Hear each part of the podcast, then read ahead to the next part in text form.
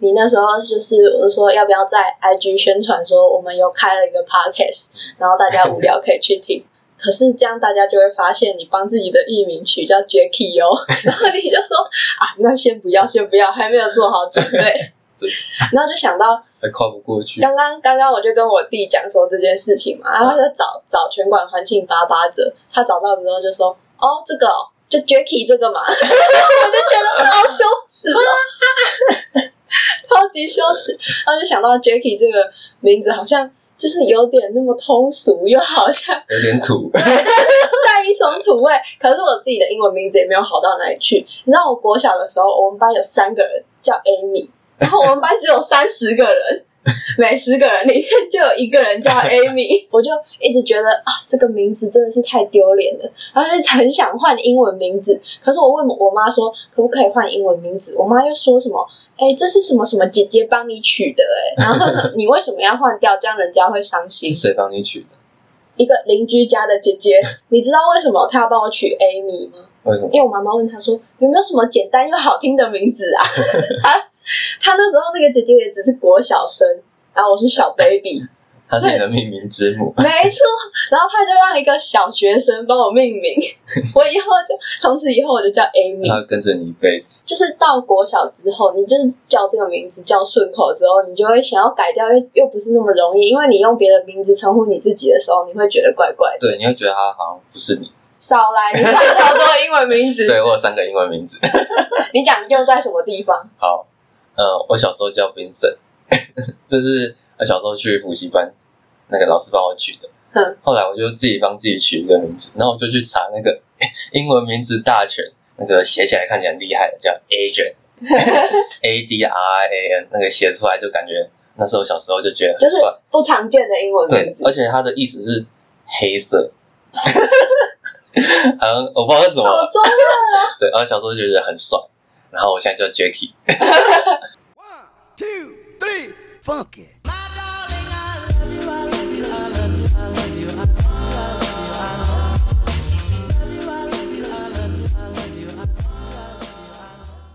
！Hello，大家好，欢迎来到今天的全馆欢庆八八折，我是 UZ。我是 Jacky，好，我们今天要来讲最近追的剧，相信大家在疫情期间就是也没办法出门玩，就是看了很多剧。嗯，那我个人呢，就是看了超级无敌多剧。那我个人其实还好，所以我这期就来当个接受这个资讯的角色。好，那我先在这边跟大家打一个预防针，因为最近有一部那个剧叫做《月光变奏曲》，然后其中有一位同学，我们我们两个的共同同学啊，两位都是我们的共同同学，他们评价超级两极化，就是有些人可能喜欢那种呃爱情剧，嗯然后有些人就觉得啊。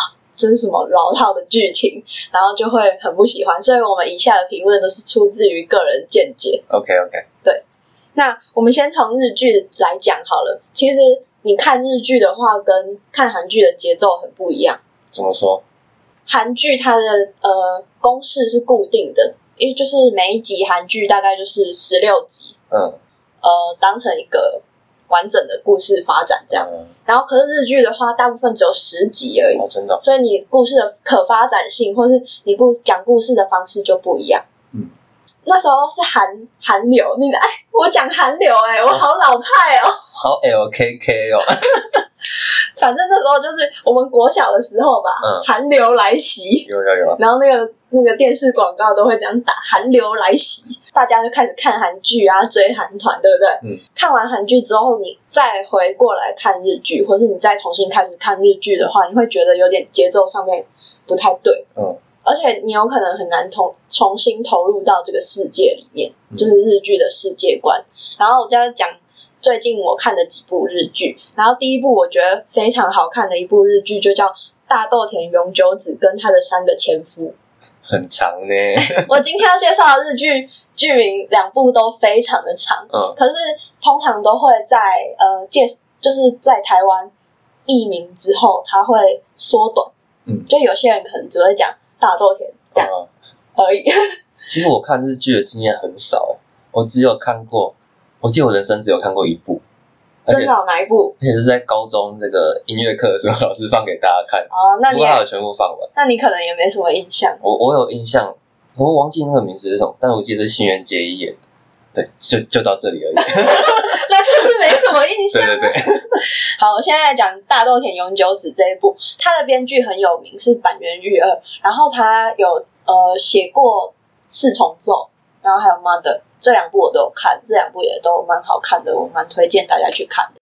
这一部为什么会想要推荐大家？是因为它的节奏很像是在演一个电影，嗯，整篇看下来，你会觉得好像是电影的其中一个镜头的感觉。哦，在剪接上面的节奏跟韩剧就很不一样，因为韩剧就是主线就一条，然后里面会有很很多小支线。嗯，可是大多田永久子这一部感觉好像就是有稍微一个那么粗一点的主线，然后有一个很明确然后其他是其他小小支线也是就是一条主干的感觉。哦，它的那个片尾曲我觉得蛮蛮酷的，它的片尾曲是呃一个一个饶舌团体吗？还是反正就是一个团体音乐团体跟那个剧里面的主角一起合唱的。哦，主角唱的，对还蛮少见的。对，然后里面的那个女主角就叫做松隆子，嗯松隆子就是演大豆田永久子的那个女生，她就跟她的三个前夫类似有互相讲一段话吧，就是在这首歌里面，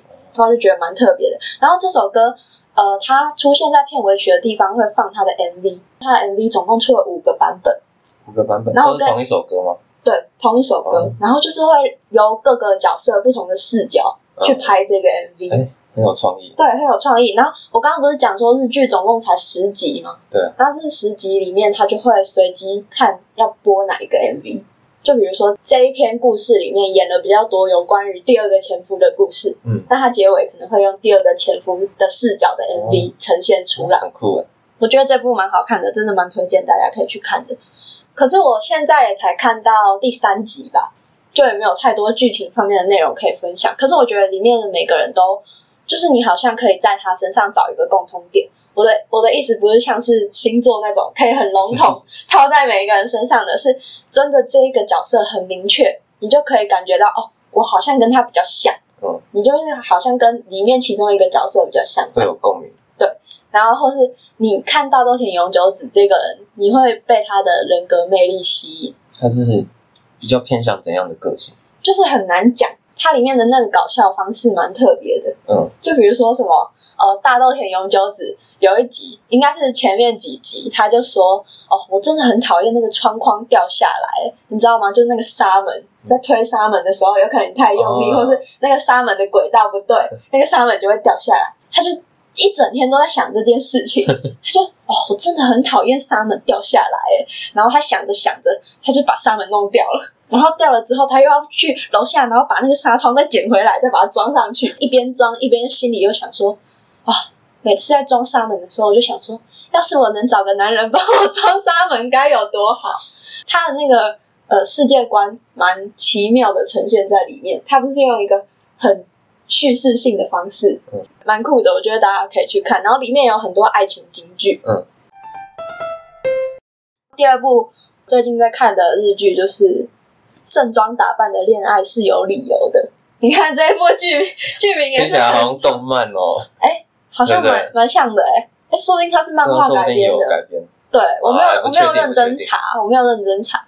可是这一部它就是在演说一个女生，她是一个 KOL，我们上次讲到的 KOL，然后就是有点类似王美这样。可是他会当这个王美的原因，是因为他们公司需要一个社群上面的行销助理，嗯，然后他就自愿当说，我想要当这个呃小编，类似小编吗？嗯，然后让社群上面的大家看到说他们公司现在在行销的一些衣服啊，或是独特的家具用品之类的。嗯，他每次外出的时候就一定会打扮的光鲜亮丽啊，然后吃东西之前就要先拍照啊，什么什么的，就是这样这样子一个为了公司操作的一个社群账号的感觉。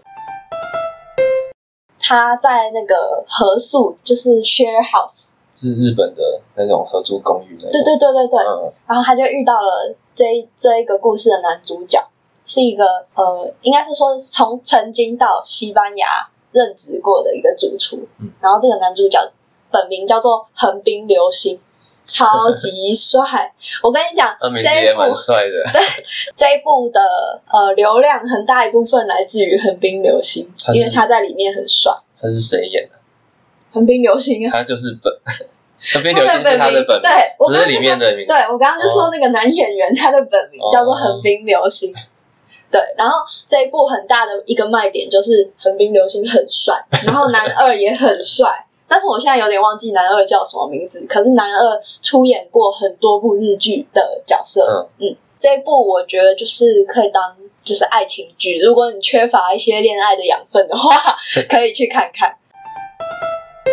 最后一部日剧是《天国与地狱》，这部我觉得很好看，这是好看仅限于演员的一部分演技，追到最后那个结局就我自己觉得是烂尾了。嗯我自己觉得结局没有给我一开始他们灵魂对调那个紧张感，对对对，是什么时候片？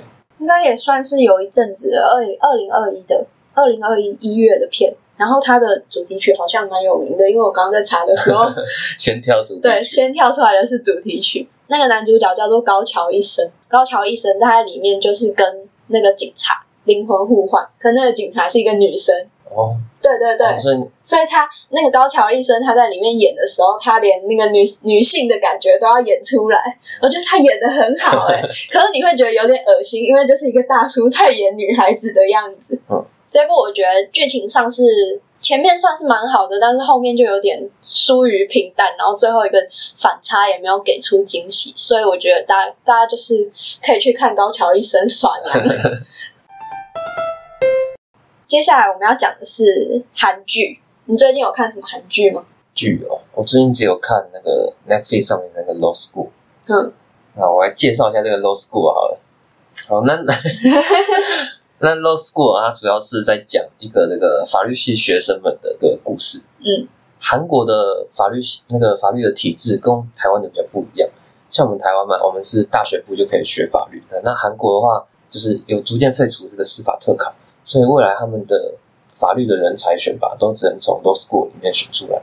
那 Law School 有点像是我们的学士后的呃研究所这种感觉。哦，所以呢，你就是要大学去修其他的，因为他们大学部就没有法律的科目，所以他们你要去修完大学的课之后，你才可以去选这个 law school，然后未来才可能当这个专业的司法人员。这部剧很有趣的，就是它是从一个杀人案出发，有点像是拼图一样，因为它是从杀人案出发，然后从每个人的回忆里面，就是一集一集去凑出整个杀人案的这个完整的经过。跟发生。可是我一开始有看，我觉得前面几集就很法律知识很多哎、对然后就看不太下去。真的一开始会有点看不下去。我看第一集的时候就想说，哎、正常法律系学生也不会这样讲话，哎、真的，超讨厌。如果你是法律系学生，然后你动不动就说哦，刑法第两百二十一条啊，哦，超讨厌，你会没朋友。你会被排挤吧？好，所以法律系学生真的不会这样讲话。刚开始会看不下去很正常，因为你就像是拼图，你就是根本只拼一两块，然后你根本不知道整体是长怎样。嗯嗯嗯，但是到后面你会有慢慢这个凑起来的感觉，我觉得那还是它精彩的地方。当然后来就是这个杀人案会被结束，然后后来会有其他的案子，然后让故事进行下去。而且整体而言，我是没有听到有人说这部剧是烂尾的，我们大家都说哦，结局还行还行，呃，至少不会是烂尾。嗯所以我其实还蛮推荐大家去追，不管是不是法律系的学生。而且我有看到他最后那个最后一个镜头，感觉好像是会有第二季，对对对，他们镜头就是主角们走在一起。帅哥教授看了一下手表，然后甩身就走，三个人一个镜头这样子。所以你最近只有看这一部韩剧？韩剧的话就这部而已。我最近看的韩剧应该算是蛮多的。我最推荐的就是里面的 Mouse，嗯，然后它的中文叫什么啊？老鼠不是，不是老鼠，它的中文叫什么？好，反正打打 mouse 应该就有了。啊，然后它里面就是在讲说，你身处在一个呃可以检测出你身上有没有杀人犯基因的一个世界里面，嗯然后他就是把这个世界当成一个前提条件韩。国好像很很会拍这种题题材，呃，可是我觉得这一部就是让你大吃一惊的地方是，它整个剧情让你以为要结束了，就是通常这个故事的脉络会变成说，从头到尾你就是要找一个杀人犯，就是最终的大 boss 的感觉。嗯，结果呢，这个杀人犯竟然在呃这整个剧情里面进行到三分之一的时候，就找到这个杀人犯了。很快，很快，然后他也被定罪，然后怎么样怎么样，然后警察已经去追他，后来给你一个大反转，你就开始烧脑，就想说，哎，我之前到底漏看了什么？怎么会这样？然后你就会想想要看那个剧情解析，嗯所以我那时候是追，好像是呃十二集的时候开始追。然后要等三个礼拜，我连三个礼拜都等不了，我开始疯狂找资料，看 YouTube 上面有没有人在解析这个剧情，嗯我也想知道他最后到底是怎样。最后的结局也是我觉得非常好，你可以检测出来你的孩子是不是杀人犯嘛？但是呢，这这个呃检测不是百分之百正确的，跟就是一样。你检测出来之后，九十九趴会是杀人犯，但是有一趴是天才。嗯，这个国家正在就是推行一个法案说，如果你检测出来有这个杀人犯基因的话，就要把你堕胎堕掉，嗯强制堕胎堕掉。然后那时候就是在投票这个法案的时候，其中一个呃可能是最终决定者，因为票数都打平，奇数的那一位，他就要决定说这个法案到底是要留还是要否决这样。嗯那个法官他就想到他自己的孩子，因为他老婆刚怀孕，他就想说啊，我老婆刚怀孕，我如果这时候推这个法案，我老婆去检查我的孩子如果有这个基因，那这个我们等了十年的孩子是不是就要被堕胎堕掉？然后他就觉得，我想到我的孩子，我就不能这样，他就推掉这个法案，所以整个故事背景是从没有这个法案开始。没有这个法案开始，所以才会有杀人犯的诞生呢。哦嗯对，后续才会有这个连环连环杀人事件的发生，后面就会引发很多思考，就是讲说，是不是当初有这个法案会更好？嗯就是是不是当初把他们堕堕胎全部都堕掉会比较好一点？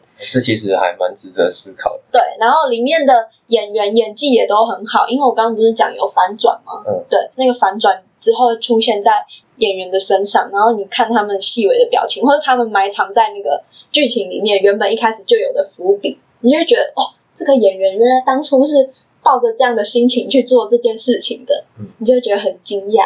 这一部真的是峰回路转，就是你没有演到最后，你不知道结结局到底是什么，而且网络上还有流传两个版本的结局。后来就是导演组好像就决定播放其中一个版本，嗯然后另外一个版本也掀起一点点讨论。另外一个版本的结局就是这个世界可能会变成一个恶的世界。现在剪出来这个版本的结局偏好一点嗯，偏 happy ending 一点。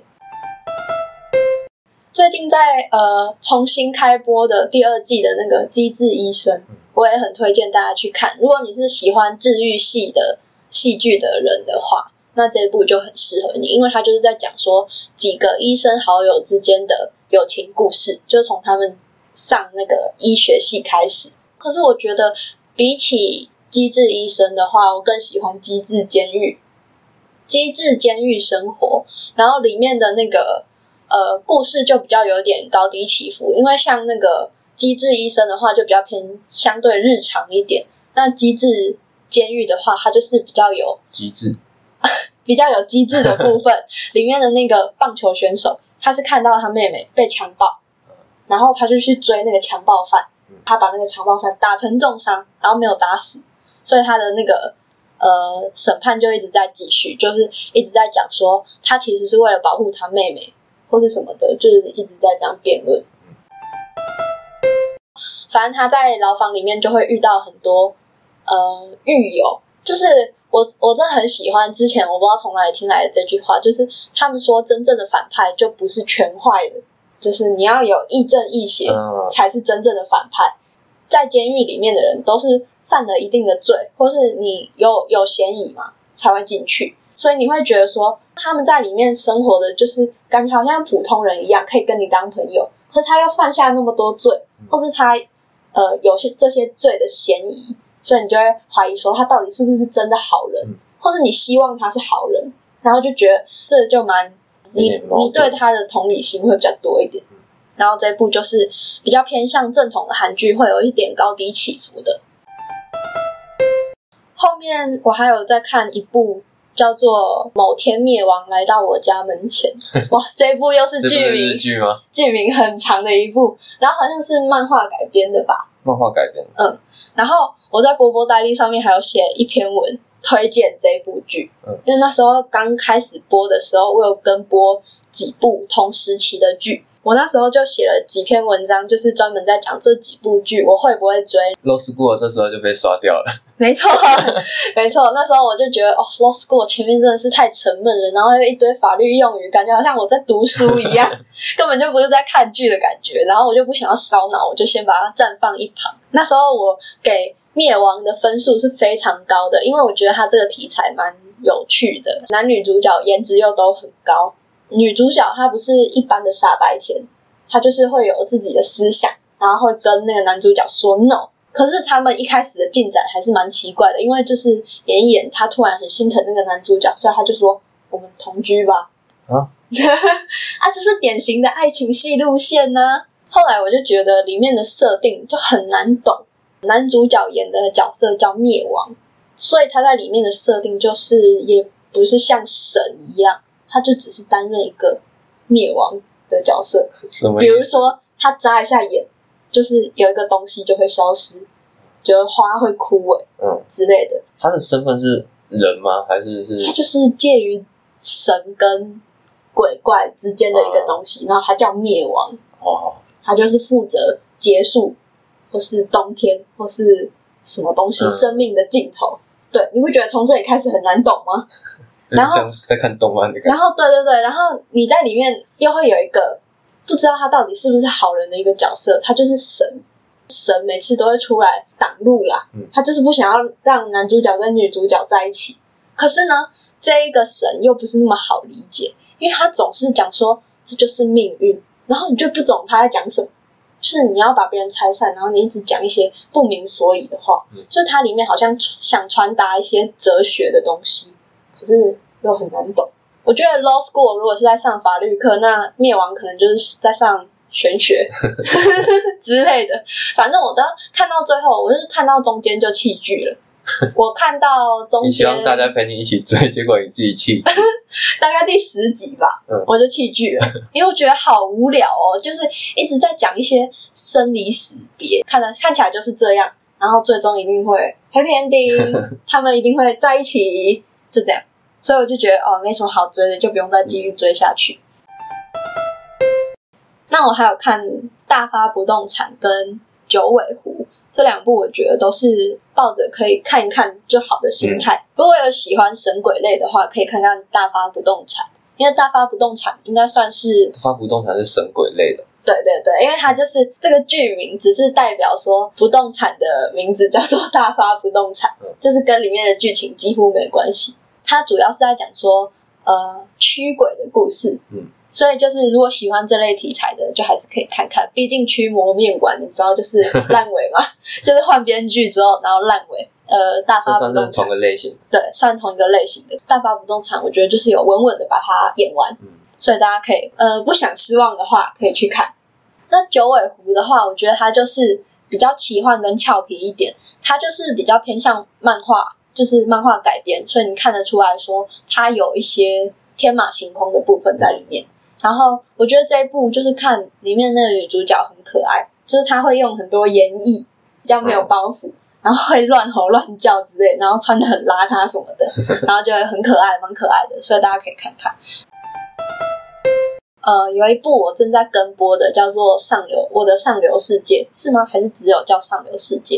反正就是这一部是在讲豪门家族。这一部的那个场景非常豪华，他们的场景豪华到说，呃，有一个主管跟一个别栋，那个主管到别栋之间，你是要开那个高尔夫球车 才能到那边去的，不能用走的，因为走很很久很长，所以里面的那个场场景是蛮华丽的。如果想要看的话，是可以看到蛮多哦厉害的东西。上流社会，没错，可是我觉得里面就有一条线，就是很老套到不行。我在这里一定要吐槽一下，就是里面有一条线是那个少爷跟女仆，嗯，你不觉得从从这两个 这两个角色出来，你就啊、又来了的感觉。然后你知道这个少爷怎样吗？他就是为什么你们都不理解我？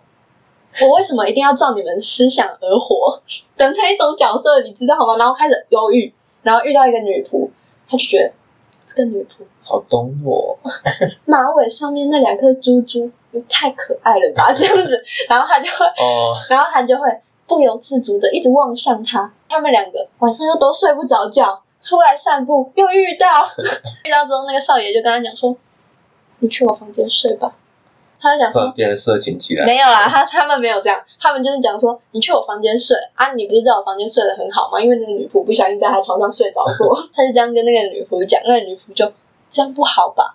然后当然不好啊，在想什么？反正最后，anyways，不管他前面怎么想，他最后一定会接受这个提案。你知道为什么吗？因为少爷是不容被质疑的，所以他一定要去少爷的房间睡。睡一睡之后呢，他们又会经过几个呃阻挠，然后少爷就会说：“你不要再来我房间睡了。”然后他们就会啊伤心伤心伤心啊，我的真爱还是他，然后又去找他。呃，小妞就会被那个上流社会的夫人赶回去那个老家，然后少爷就会跑去老家。女仆在吗？他们就说他怎么会在？他不是在一个豪门工作吗？原来他的家人不知道他已经被赶回来了。那他现在在哪里呢？然后他们就会，他就会想说啊，我一定要找到女仆，然后就开始找找找找找，终于找到之后，他们要去吃平民小吃。然后吃平民小吃的时候，少爷，第一次吃对对对，就是这个套路。教科书等级第一次吃，然后吃，哦，天哪！泡面那么好吃，是对吗？对对，那么好吃他，们有他们有吃泡面的啦，可是不是发生在这个《流星花园》已经演过了，他们是在演说吃那个韩国的平民小吃，那个什么血肠，嗯，然后他就哇，太好吃了吧！然后反正他们最后应该是会在一起啊，我猜，就是还没结束吗？是还还没播完，就是还在继续播当中。反正这这个剧情里面这一条线，我觉得超不必要。和他另外一两条线，就是比较主要是在讲说这个家里面的大夫人跟二夫人，嗯，他们要怎么对抗，就是掌权的这些男人或是势力。他们就是在讲这个故事，我觉得这部分比较有有趣。那个女主角就是大夫人，是《Sky Castle》里面那个金老师，她就是非常漂亮，留短发，然后又很利落，就是女强人的那种形象，已经深植人心。然后她在里面演的就是更高贵典雅的那种感觉，因为她在上一部演的是有点比较凶狠的老师，她在这一部演的就是那种很向往要成为她的那种企业女强人，然后又很有艺术气气质。反正大夫人跟二夫人在里面的设定就是，呃，他们两个是感情好的，所以他们两个想要一起结盟对抗这个上流社会，找到就是上流社会中女性的地位。反正就是这个故事的看点就在他们两个身上。嗯就是如果有兴趣的话，还是可以看一下。我真的没有觉得到特别推荐，不过还是蛮好看。最后一部韩剧是《Voice》，Voice 第一季你有看过吗？我有被推荐过，但是我很懒。我跟你讲，第一季真的是一定一定要看。你看他出到第四季，你就知道他的人气有多火爆。他第一季就是让他整个声势抬起来，也捧红了里面的男二金彩玉，然后他在里面饰演的是一个杀人魔。嗯。可是因为他长得实在太帅了，而且他在那个剧里面是一个富二代，嗯可是他同时又具备了杀人杀人魔这个冷血的感觉，所以他就是收获一众粉丝。然后也让这个剧就是非常的呃，就是有热度这样。啊那一到四他们都在同一个故事吗？还是我觉得他们拍一的时候，感觉一定没有想到这个剧会这么爆，因为他们应该算是呃比较小的一个电视台推出的一个剧，嗯，然后他们在那个制作上面就直接把第一季的男主角直接写到不见，直接让那个男主角就是离开这样，可能我不知道是演不演演演不下去吗？写不回来吗之类的。反正第二季、第三季是连贯的，可是第四季又换了一个就是主题，嗯对。然后第二季跟第三季，我个人就是觉得没有到太好看。可是如果你是一个系列的粉丝的话，还是会把它看完。那第四季的话，我最近在看，它才刚播两个礼拜而已，我觉得还是还算蛮不错的，就是可以重新把这个剧再拿起来追。他现在也才播两个礼拜，所以也不太确定说他之后的呃表现会怎么样。可是我觉得就这四集来看的话，是演的还不错，就是剧情来讲不会很枯燥，然后跟第一季还有就是之前的品质。前面两季的差别是有做出来的。我们最近都有在看一部美剧，嗯，应该不是算美剧，就是喜剧，短篇喜剧。嗯就是在 Netflix 上面那个宅男行不行，或是生活大爆炸，我们两个一开始都不知道对方在讲什么东西，因为 因为因为我印象中它就叫《生活大爆炸》，它的英文译名就叫做《The Big Bang Theory》。对，他讲宅男行不行的时候，我就想说啊嗯，然后我脑脑袋里面就在搜寻，然后讲生活大爆炸，我也不知道在讲哪一部。对对对，结果后来我们就哦，他直接给我看，然后我哦，对对对，这就是《生活大爆炸》。我就很爱里面的那个 Roger，嗯，你会学你会。学那个印度口音。I can，Roger 就是在一集呃结尾，他就跟 Bernadette 跳那个宝莱坞的舞，我觉得超好笑，里面超多那种种族歧视哦对，真。的超喜欢，因为它里面有四个主角，嗯。嗯，然后就是他们都是算是科学家，对。然后有一个印度人，然后一个犹太人，加上两个白人，所以这个组合就可以有很多种族的梗。对 对对，他应该也算是主打主打这个吧，当他的笑点。然后里面的算是大大主角吧，那个 Sheldon，他就是一整个就是完全不懂 整个社会是怎么运行的人，他的逻辑就跟普普通人不一样，更像一个小孩。哦，对对嗯。对对对，其实他还有出那个少年谢尔顿，如果有。哦，他的衍生的这个。对衍生的，应该也算衍生的吧，反正就是在演他小时候的故事。你可以一直看下去，因为他很多季。对，他有十二季，可是你你花多久时间？你现在已经看到第十季了然，后三个礼拜已经到十一季了，而且中间有期末考周哦。所以就是非常好看的意思，大家可以去看。总共有很多个呃短篇喜剧的美剧可以看，就是《Friends》，然后《The Big Bang Theory》、《Brooklyn Nine Nine》，嗯还有《破产姐妹花》，还有一些什么《The New Girl》也蛮好看的。就是大家这这几个大家可以随便挑，都不会踩雷。而且这些喜剧他们就是都差不多在二十到三十分钟就有一集。对对，所以看起来真的很没负担，就是你吃饭的时候手机架着，然后这样一集两集这样就过。刚好是你吃饭的时间。对对对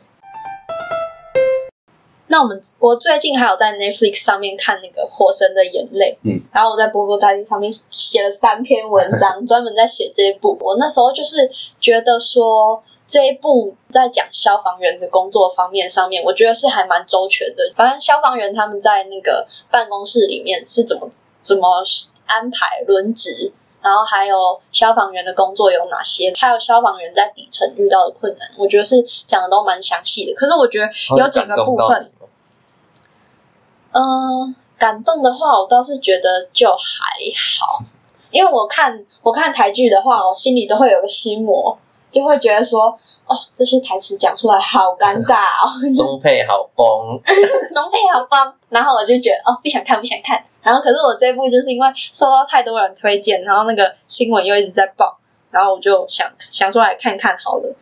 看了之后，我是觉得是真的有蛮多地方做的还不错，尤其是它的特效，嗯，然后它那个火场的火是真的有点火没错，可是它就是点了几处小火，剩下的火全部都是用特效做出来的，嗯，那个特效真的是之精美到一个不行，就是你真的会觉得那个火在往你脸上冲。不简单的台剧的话，对，真的很不简单。然后那个美术，因为疫情期间他们也借不到那个医院，还有那个消防局的工作室，可以让他们拍摄。那他们他们直接自己搭哦，棚，搭棚，然后直接弄一个医院出来，直接弄一个急诊区，直接弄一个那个消防局出来给他们演。好搞刚，所以他们美美术还有特效的部分，我觉得很值得赞赏。哎，那你在这一部以前看的台剧是哪一部？呃，如果这一部的上一部的话，我觉得应该是小资女孩向前冲，真的吗？有那么这久吗这一部跟爱上巧克力哪一部比较久？哪一部比较久？好久，对，反正我觉得应该是这其其中其中一部吧。爱上巧克力是谁演的？那个孟建如吗？吴建豪，我 忘记了，不要当真，我不确定。圣女保镖，我觉得我上一部啊，应该是圣女保镖，哦好的太久了，太久之前了，其实我觉得最近台剧也是有在有在做了，有在进步。对，像那个想见你，我就很喜欢。想见你是那个许光汉，对许光汉跟柯佳燕，我都忘记。你都不记得演员的名字。对，然后我我觉得许光汉真的超级帅。先回到《火神的眼泪》，我觉得这一部剧就是剧情上面有点太过零碎，你都已经把问题讲完了，然后你演到后面又还在讲一样的问题，你就没有突破说，哦，这个问题如果是由这个角色解决的话，他会怎么解决？或是如果由这个角色呃出面的话，他会遇到什么样的打击之类的？我觉得他们就没有把这些突破的点做出来，感觉好像一直在讲一样的事情，就是演到后面你就会觉得哦，又在抱怨了的感觉，我自己就会这样稍稍微觉得。后面还有一些，就是我觉得在人物性格的塑造上面，我觉得有点缺陷。嗯就是里面有一个男生，他叫汉城，然后就是温升豪演的。嗯汉城他就是一个很尽忠职守的消防员，然后在消防队里面就是很受敬重。可是他在家有两个小孩要顾，他老婆是全职家庭主妇，可是他老婆其实内心是希望说他可以继续上班嗯，继续回到职场，可是没有人顾小孩。我记得呃剧里面好像有讲说，为什么他们不请保姆，好像是有一个原因，就是在这个过程当中，汉城其实有跟他的老婆说，他已经申请要调职了，结果其实他没有，他可以调到办公室当那个文职的那种消防员，不危险。然后也也不用一直频繁的待在消防局，就是有正常上下班时间的。嗯，他已经答应他老婆了，可是他又其实他没做到，为什么？就是因为他觉得他有那个想要救人的那个正义嘛。对他，我觉得他可能心里是这样，嗯他有一个责任感。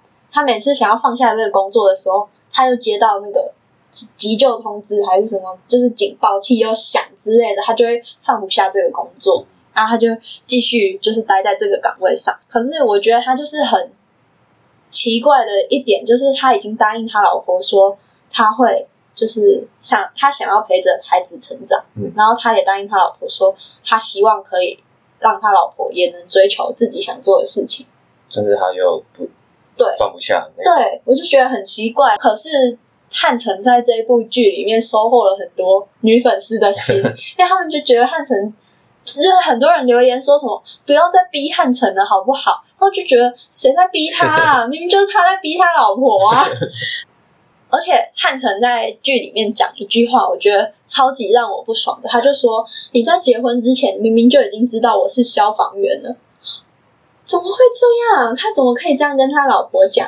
他说你在结婚之前明明就知道我是消防员，我的工作状态就是这样，可是现在又不一样。现在是我们生了两个小孩，我在结婚之前我知道生生两个小孩、带两个小孩有多辛苦吗？我怎么会知道？嗯他老婆怎么会知道？然后现在这个状况之下，汉城竟然对他讲说：“你明明结婚之前就知道我是消防员。”哇，我气到不行哎！我好生气，我就很替他老婆感到生气。那时候我就觉得汉城真的不是一个好男人，然后就对是一个好消防员。对他，他是一个好消防员，可是我觉得他没有兼顾，就是里面在讲说，呃，要兼顾家庭的这件事情，嗯我觉得汉城就是一个不太好的典范。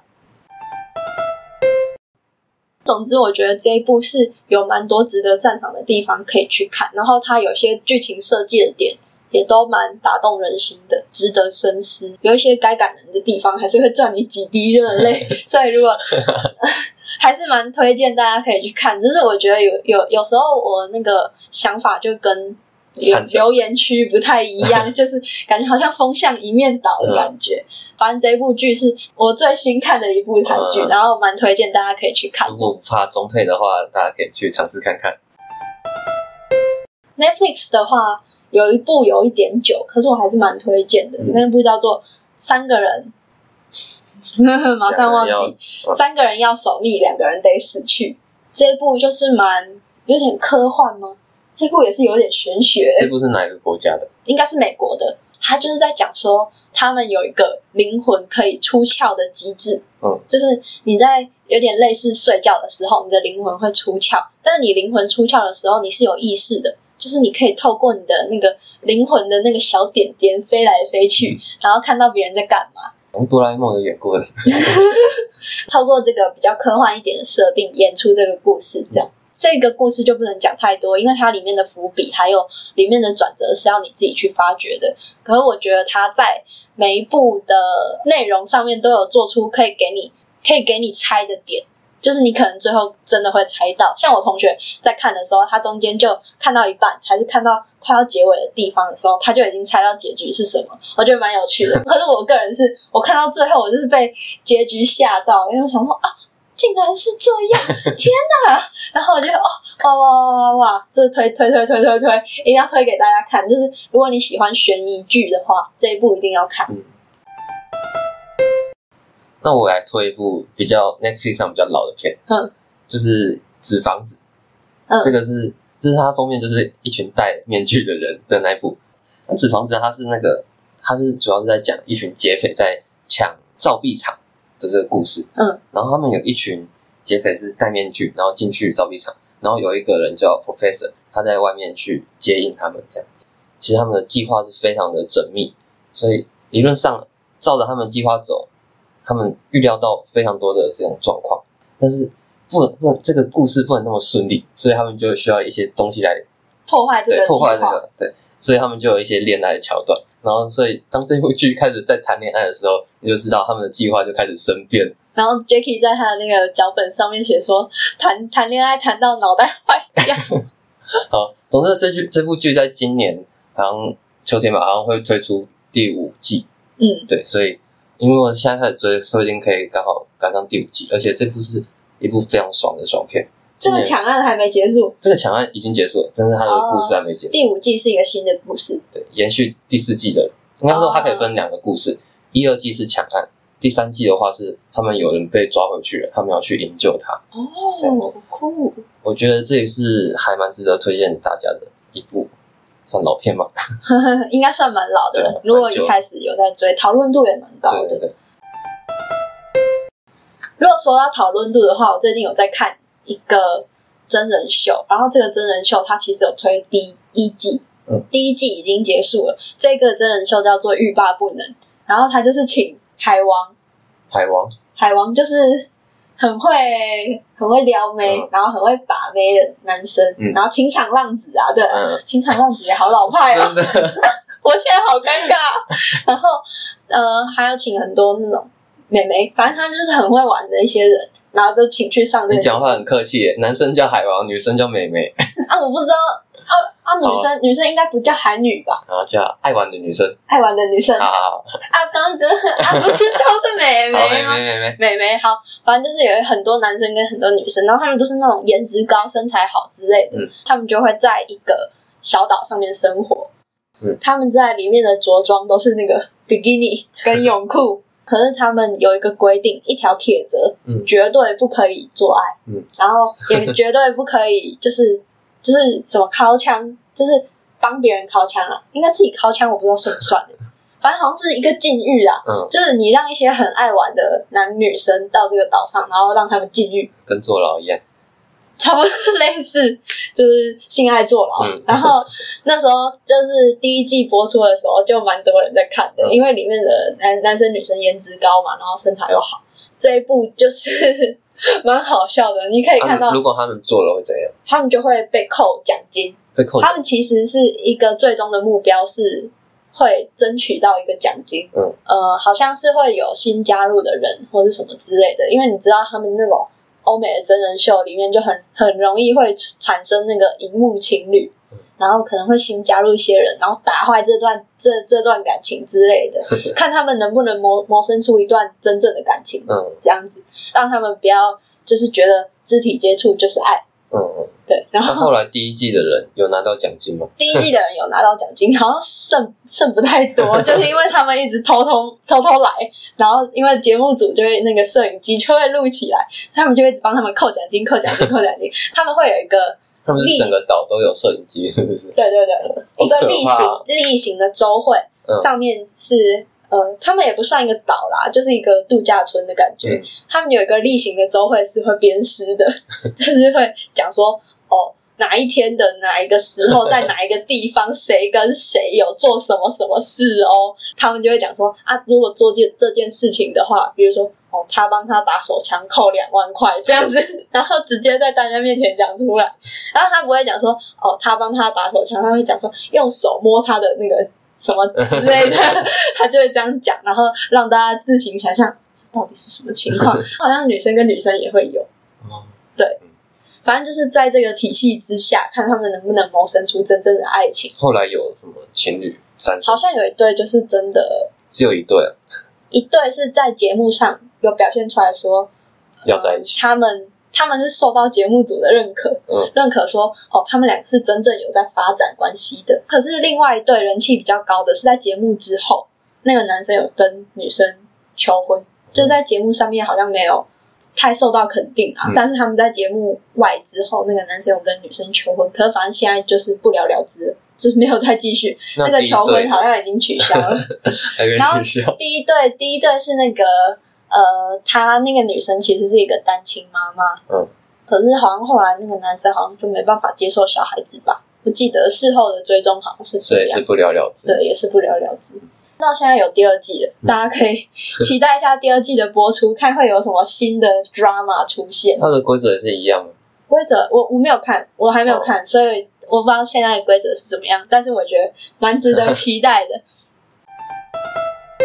另外一个真人秀呢，就是我一直疯狂跟你推荐的那个？《我的男友是妈宝》，为了让你入坑，我现在帮你准备了一个片段，我们现在要一起来看这个精华片段。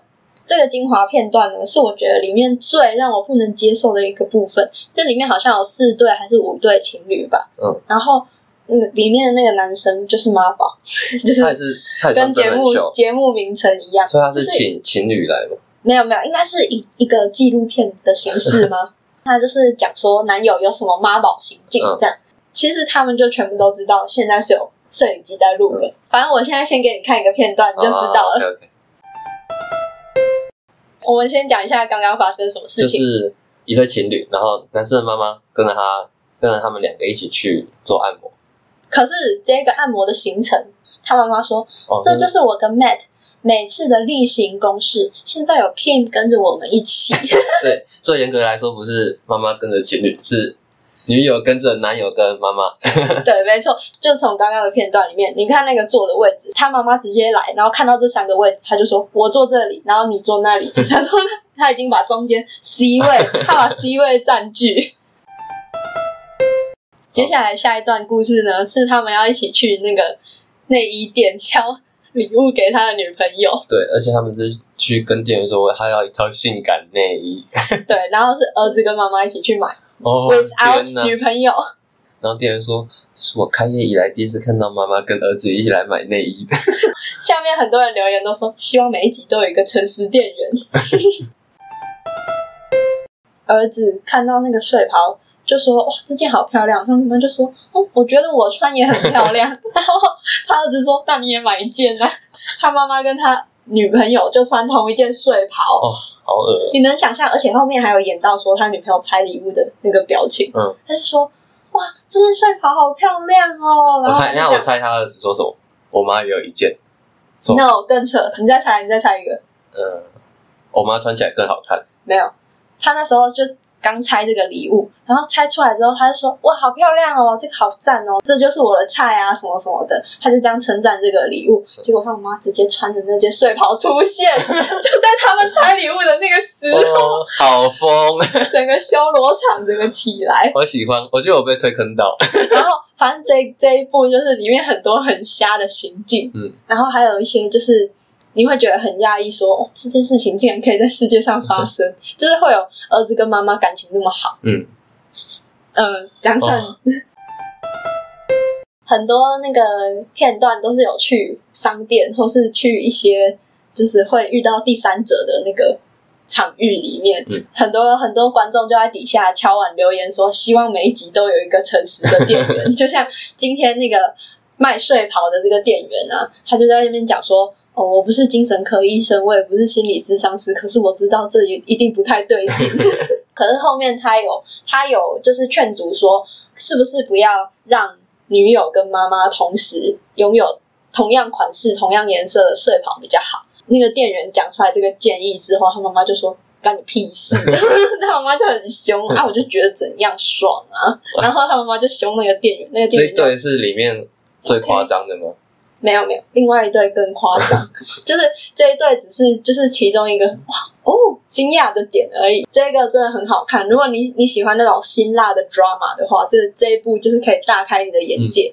然后我超推荐 TLC 这个生活频道的，嗯就是你在有线电视台第四台是二十一台可以看到。如果是 YouTube 频道的话，最近在转型，就是会把比较多完整版的影片放到 YouTube 频道上面，里面有很多实境秀、真人秀或是一些纪录片之类的，都很好看。TLC 是在 Discovery 底下的一个频道，主要是在讲呃生活、旅游、美食跟美妆之类的比较娱乐性质的，嗯就集中在这个频道。那还有收费吗？这个频道？没有，然后就是很赞 很赞，真的很赞。大家如果是闲来无事的话，可以去上面看。现在目前他们正在面临，就是说有线电视台比较难经营下去，所以他们就有点转型，变成说 YouTube 频道上面会多放一些原本因为版权的问题比较不能放完整版的影片，嗯，所以上面的影片现在蛮多都是完整版的，大家可以去看，就可以欣赏到完整的节目。大家可以去看看那部《我的男友是妈宝没错，》，如果喜欢可以多帮他们点阅一下。